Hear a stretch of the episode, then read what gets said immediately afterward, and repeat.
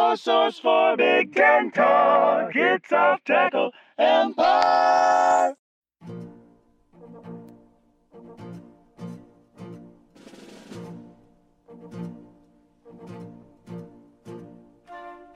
Ah, welcome back. I hope this finds you well. We are once again off Tackle Empire. Off Tackle Empire. If we have survived uh, long enough for this preview to get out, I am Steve Braun, and this is Andrew Krzyzewski, and we're here to bring you a preview of what's to come in Week Three of the Big Ten football schedule. Uh, again, hey, I hope that you stocked up on provisions. Sam.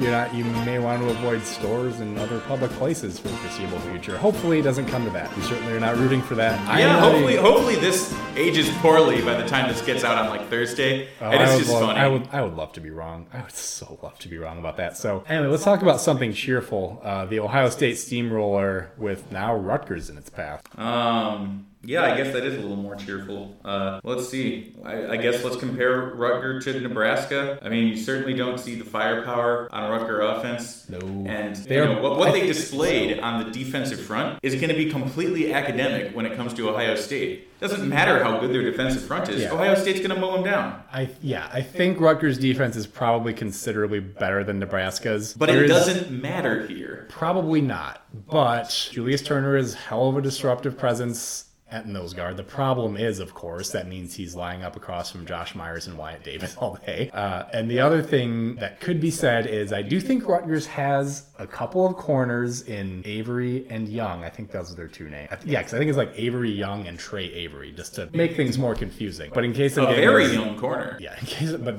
no, not though. They're veterans, and if there's a tandem in the conference that could match up with Wilson and Olave, that might be it. And it is fair to say that. So, look against Penn State, Justin Fields did not run the ball as successfully. The tailbacks did. They got that tracked a little better, but probably not to the extent they wanted to. So, is there a situation where Ohio State wants to work on the run game? Maybe they play it a little casually at first. Greg Schiano's a former colleague of Ryan Day's. Maybe he's not quite as out for blood as he usually is, and this stays close a little longer. Boom, now a turnover, maybe a great.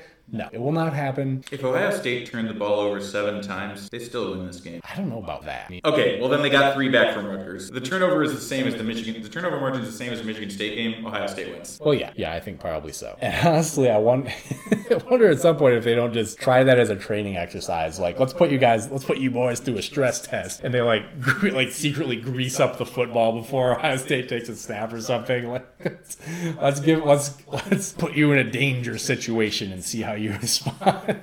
Just I don't know, man. It, looking at this game, it's hard to envision that there's a way. First of all, that Rutgers scores more than like 10 or 14 points offensively because where are the weapons on this Rutgers team that are going to give Ohio State any problem? Okay, so there's some indicate like Bo Melton has had a couple of pretty good games here. Okay, well, we'll put Shaun Wade on him, so he's gone. Uh, what else you got? Isaiah Pacheco, he carries the ball a lot of times. He ain't gonna have much space with this offensive line against that defensive line. Uh, oh, Noah Vedral, he's kind of a dual threat guy. He, he's turned the ball over a few times though, and uh, not that dual threat to get away from these linebackers. So So I don't know what you know. I guess if you're Rutgers, you're, you're just coming into this game looking like how usually how I look at any game against a uh, against an opponent that seems you know really particularly good, like national title discussion good. I, I just want the game to get over without there being too many. right, I used to back in the day think, hey man, maybe we can hang around and give him some trouble. Maybe we can at least get a good clean hit on him. But now I'm just like, you know, try not to hurt yourselves. Yeah, we'll come back don't- and get him. don't- We'll, we'll, we'll get whoever it is next week. Just, don't don't hurt our quarterback. Don't like yeah, that's about all there is. Oh man. I remember a few years ago when they brought Chase Crouch out of quarterback retirement to go in there and basically just be bait so that they didn't have to put in their healthy quarterbacks against Ohio State who could save them from Northwestern. I remember that. Uh, Chase's last stand. What, but yeah, that poor sucker. Like they, they really He got like, they- beat up. They tied him to a tree and covered him in honey. Like He retired from football after that. I, that look, I'd be like, look, if that's really what my coaching staff views me as, as as something to put in a trap, then I guess I'll just hang it up.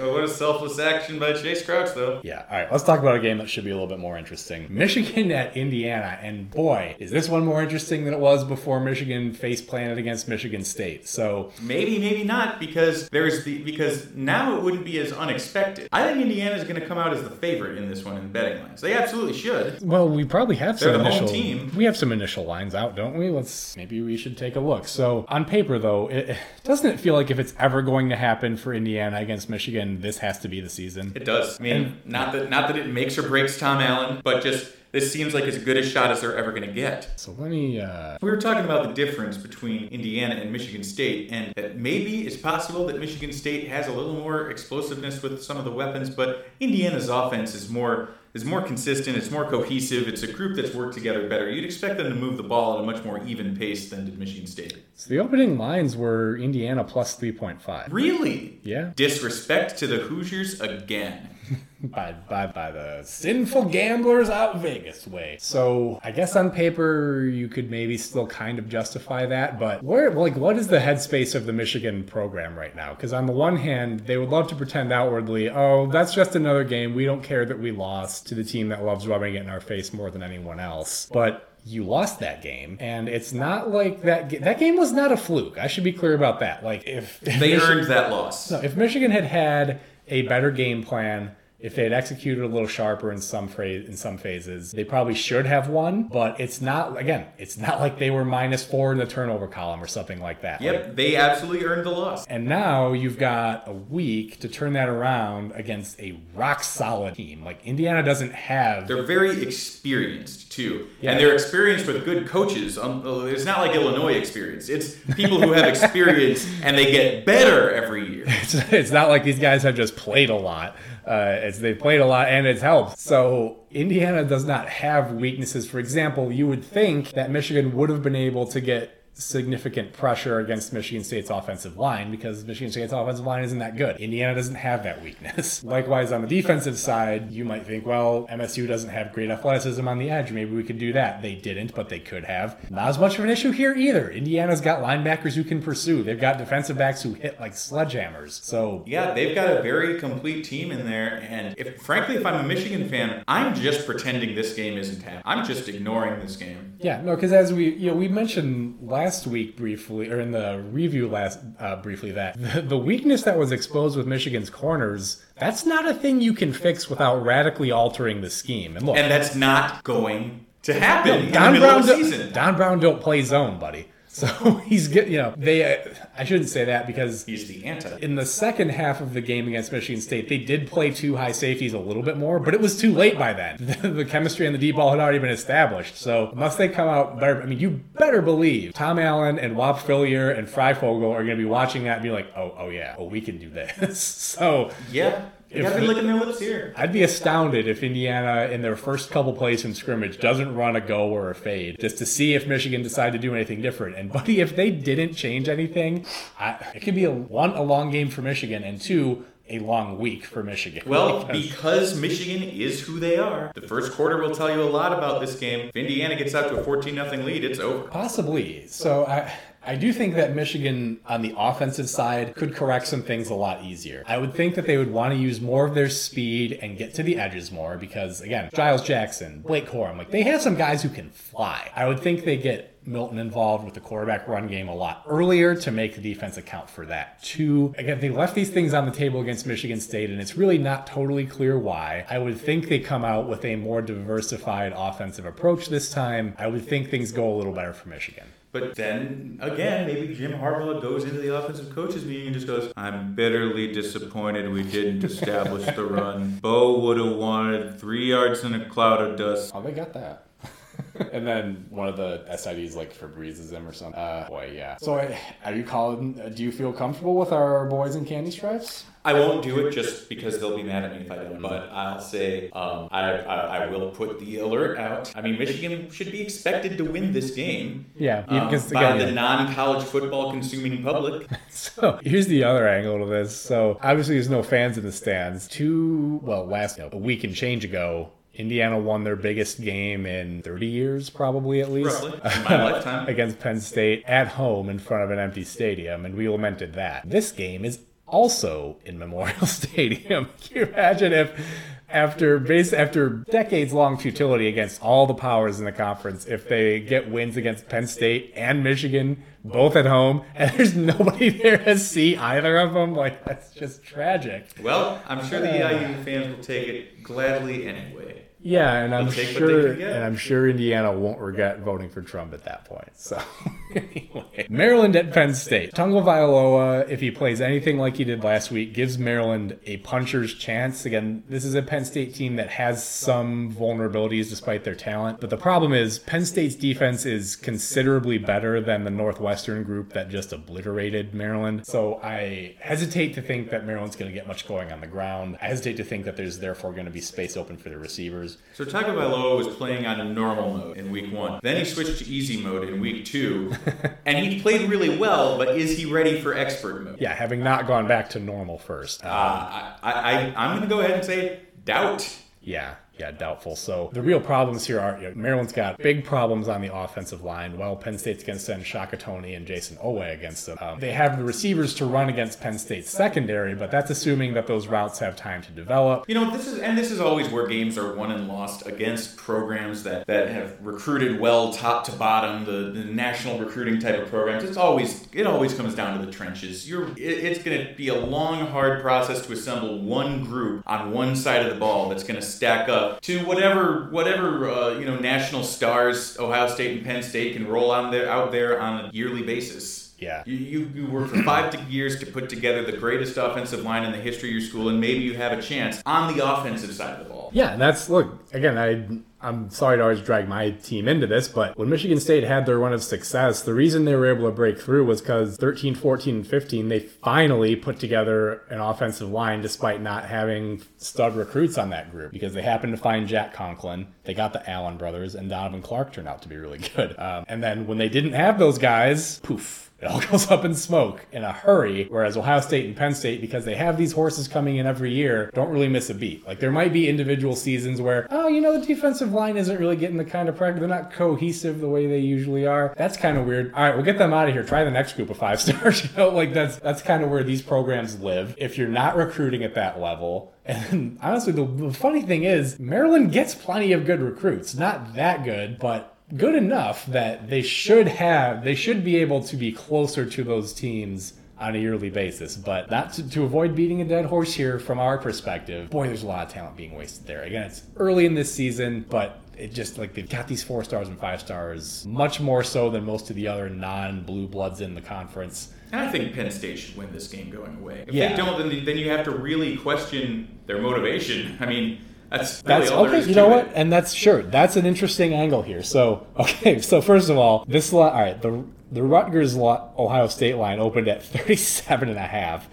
Um, which honestly, it, even with Rutgers being better than they were, is 38 nothing really out of the question that game? No. Absolutely not. This game opened up at 25 and a half. I think this game, I think that line probably moves down a couple points. I could see it's, yeah, it's probably settle around 24. That would be my guess. Look Penn State's season with Ohio. They now have a, they're they're now three games behind Ohio State. Yeah. their season's over as far as the Big Ten is concerned. It is, and so we discussed this in the context of individual players potentially opting out, but from a team perspective, if you're James Franklin, do you consider playing more of your backups? Do you consider playing your underclassmen? Do you consider treating the season kind of like a scrimmage to just build up as an extended off season for 2021? I don't know. If it's me, I would absolutely do that if I knew there was no chance it was going to affect my situation. I, I do wonder, however, if I'm just think, like again, not having recruited any high school football players myself, I don't know what the psychology is in terms of like how do you think as a 40 or 50 something year old man about what a young teenager wants these days. They have a better idea than we do because they deal with them all the time. But I'm wondering, well, don't I need to get a couple wins in the bank first so that doesn't look like I'm just out here screwing around? You know, what will my current players think if I start playing all the backups? Might that not piss some of them off and cause them a transfer? Or I think it's just it's such a delicate psychological web that has to be navigated there that who knows really what's going to happen. But that is something else that could be in play. These And are it- topics that we're not going to be talking about in any other season, hopefully. God, hopefully. But let it be said that if it happens, you heard it here first. So, um, moving on now then to what's usually a cherished matchup in the conference Western. the battle for Nunu. Data on Nebraska is a little scant here on account of Wisconsin running scared for them hills when they saw the Huskers coming. They were outclassed by Ohio State, but you know, of course, Duh. of course they were. So, That tells us absolutely nothing. They could be the 14th best team in the conference. They could be the second best team in the conference. and this will be an interesting data point because Northwestern is one of the handful of teams where you can say, all right, you know what, they look like they're gonna, they're pretty good this year. Notwithstanding the fact that offense was kind of rough last week. I would guess that a Northwestern win here honestly kind of cements them in pole position in the West Division because Iowa's 0-2, Minnesota's 0-2. Wisconsin is 1 0, and it's going to stay that way for a bit. Wisconsin's almost certainly missing at least one more game, possibly two more, and then who knows what condition they'll be in when they return. So we'll see. Again, like on paper, I don't really know what to expect from this game because I still don't have much of a handle for Nebraska. At this point, though, yeah, you can eliminate Iowa, you can eliminate Illinois, you can eliminate Minnesota. Uh, you, you can probably eliminate Nebraska, but a loss here would definitely finish him off. So what is this race now? Any team- Wisconsin's health, Purdue, and Northwestern. Any team can win the Big Ten West except Iowa, Minnesota, Illinois, and Nebraska. Ah, Jeez. um, okay, so this line, for what it's worth, opened up at Northwestern minus four and a half, which feels about right. Funny, I wasn't looking for that storyline in the offseason before things got fucked up, although, to be fair, that offseason part didn't last that. I wasn't looking for the anyone can win the Big Ten West except Illinois.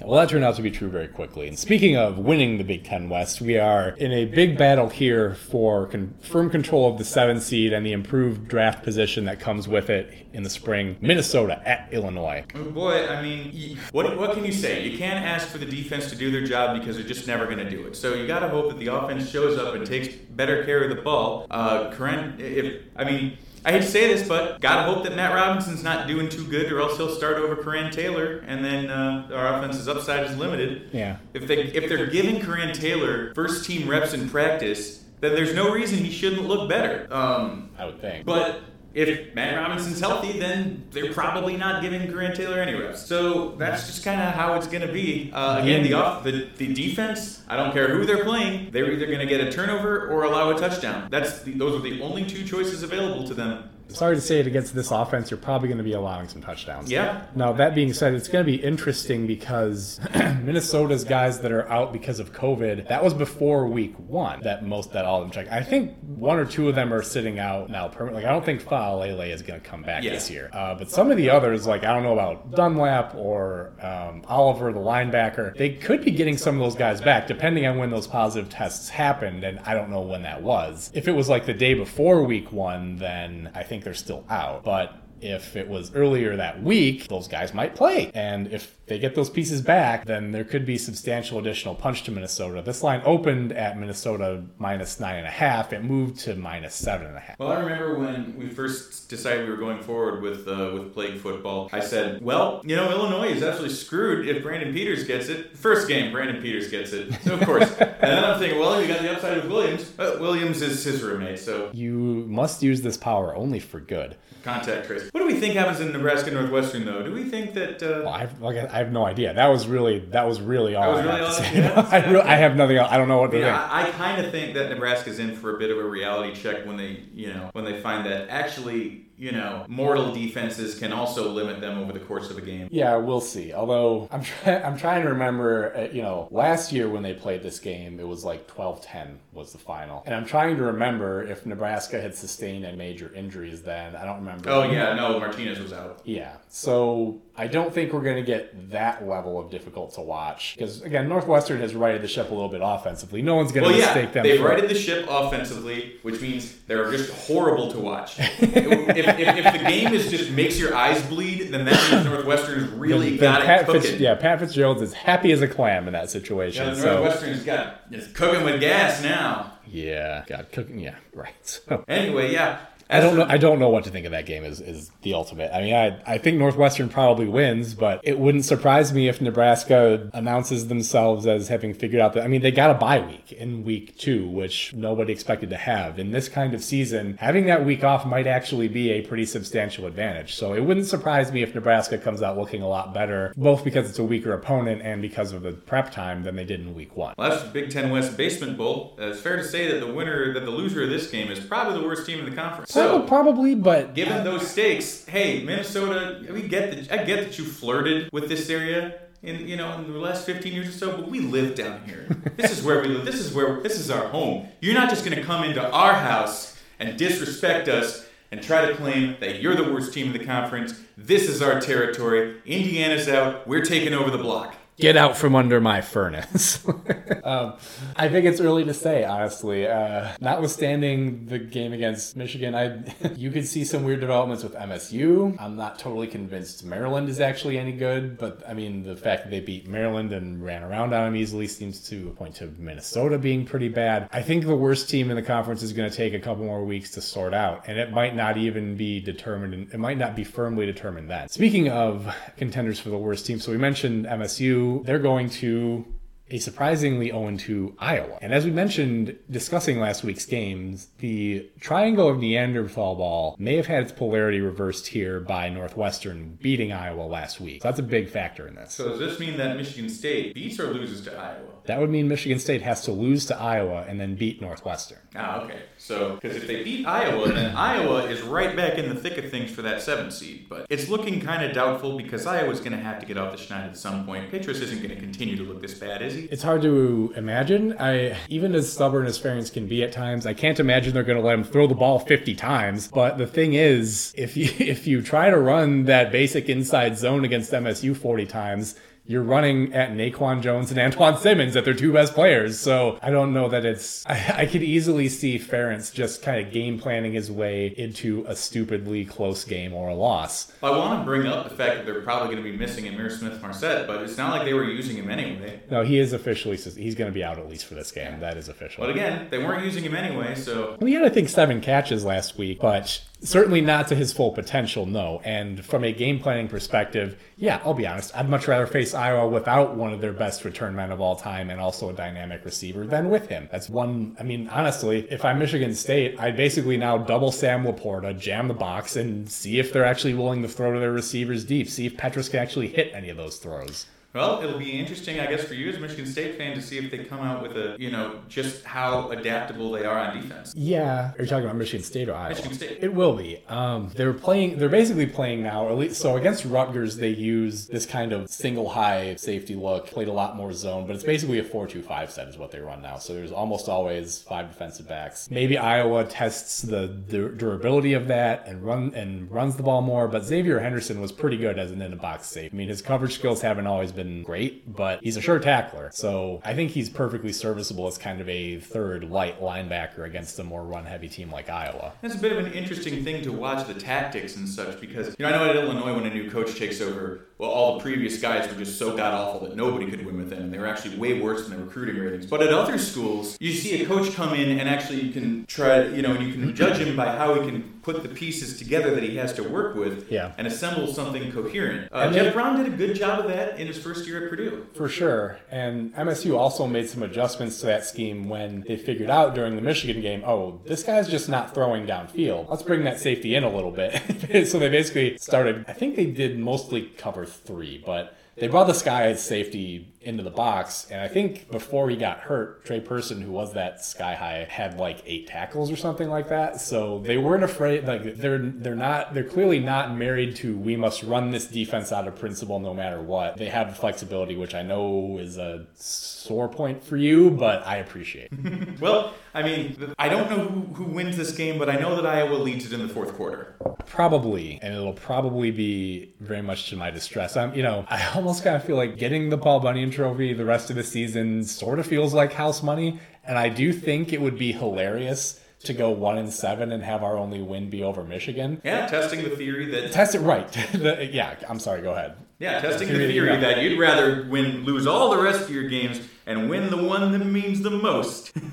which I have always thought is absolutely batshit. But I know there are some Michigan State fans who feel that. I know, look, there are people in every fan base who feel that about that one team. Um, I, I've always thought it's freaking nuts because I could never. First of all, it always felt like it's like, why are you even bringing that up? I cannot conceive of the situation where we're good enough to beat Michigan, but then lose every other game. Like it just feels like that never happens. Maybe we finally got that example. We can test, as you said, that hypothesis. Well, on the other hand, you know, when, when you're Illinois, the choice is, well, would you rather go one and eleven with a win over Northwestern, or go three and nine and lose to them? Well, I'll take the one and eleven and beat them. Sure, that, that's not much of a, but you know, I'd like to think that we can still crawl our way to four and four or something. I guess we'll see. So anyway, Purdue at Wisconsin. Is Pro- this going to get played? Almost certainly not. So again, we're recording here on Monday night. My understanding is they're going to make this announcement tomorrow. I would be astounded if this game ends up getting played. We can pretend that it will though. So it feels as though Purdue in these first two weeks, this is kind of what I expected the last couple seasons when I was like, I really like what Jeff Brohm is doing. I think they're going to be a Big Ten West contender.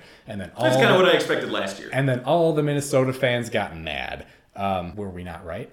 After all, so imagine, you know, look, this is first of all what's possible when you don't have 12 starters get hurt. Uh, this is a big test for them, though, to see if they're ready to roll with the actual. Yeah, they only have two Yeah. important offensive starters out this time. right. So, um, again, Wisconsin, as I of the last. two of their three big targets, right? Count Doerue. Oh, um, He was a pretty important part of the offense last year.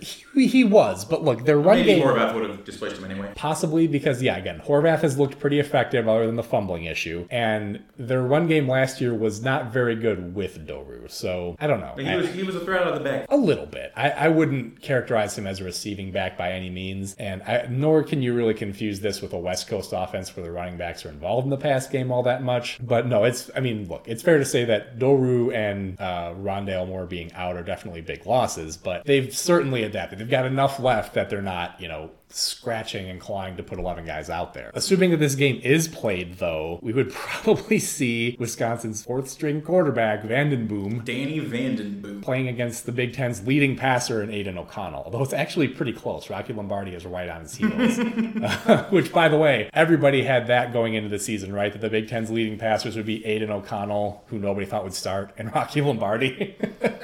Yeah, you know, just because you hire a defense first head coach, it actually doesn't mean that your offense has to be asked. I'm learning all these things that apply to other schools. the important thing each and every day is that you learn something new. In normal circumstances, this would be such an intriguing game, but it's just impossible to see it happening. Indeed. And uh, I guess other games are uh, Clemson, Notre Dame. Yeah, so we'll close on this one absolutely insane thing. At least I thought. So, as I was bringing up the box scores from last week, there's a thing in ESPN sidebar from their analytics department, which, by the way, uh, includes something called the Allstate Playoff Predictor. So now insurance companies are creating algorithms to determine who goes to the college football playoff. Why not? Um, yeah, they can cover all your basic lines: uh, home, life, auto, college football. So, so they have this graphic and. All right, so first of all, to talk about this game before I get into the graphic, Trevor Lawrence is not playing. As you said, Dabo Swinney just admitted that in a press conference. I don't know why he would. I guess his Christian sense of honesty or whatever compels him to tell the truth. I don't know, but they told him so. They're going with the next Trevor Lawrence, DJ Uiagalelei. Yeah,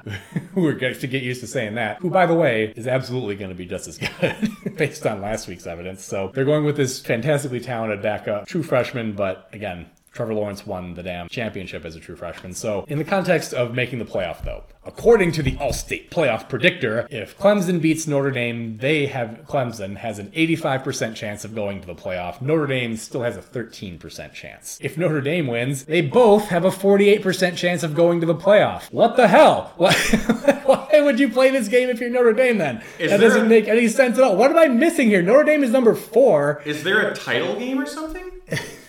Well, there's a yeah, there's an ACC championship game. Would Notre Dame play in that? I think they could, yeah. Would they play Clemson? Apparently that, so. That, that, that must be the case. I guess that's the only thing I I don't know. Maybe I didn't think about that angle. You must be right because I don't know in what other situation. Like I guess that's assuming. Well, all right, they beat him the first time. Are they going to be able to beat him again? yeah.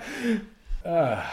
Because by then Trevor Lawrence will be back. So Yeah, and of course they've got another one of those names that I, I just, you know, I usually want to pronounce Travis's last name like Etienne, like how the name is pronounced, but everybody says ETN, like the E10 network. Yeah, I don't know, man. It's bizarre. So that's really the only game nationally that caught my attention. We're not doing nearly the same depth of national consumption that we usually are. You're still playing in a college football fantasy league, as I am not. I see no need to look outside because again, none of this matters. Why? Why would I care? Again, in, in a normal season, it's getting hard to care about games outside this league because my team's not at all a factor in the playoff race. Why do I care what's going on in the SEC anymore? Yeah, I mean, I really. It's just you watch games of the Big 12 and SEC. It's like, oh hey, look, twenty thousand people, and they're all in one side of the stadium. I'm just like, oh god, yeah, you can't watch those games. And then you you watch those games, and then you go and look at the coronavirus numbers a week later. It's not fun. Can't say no, but, but look, the season's going to be over soon.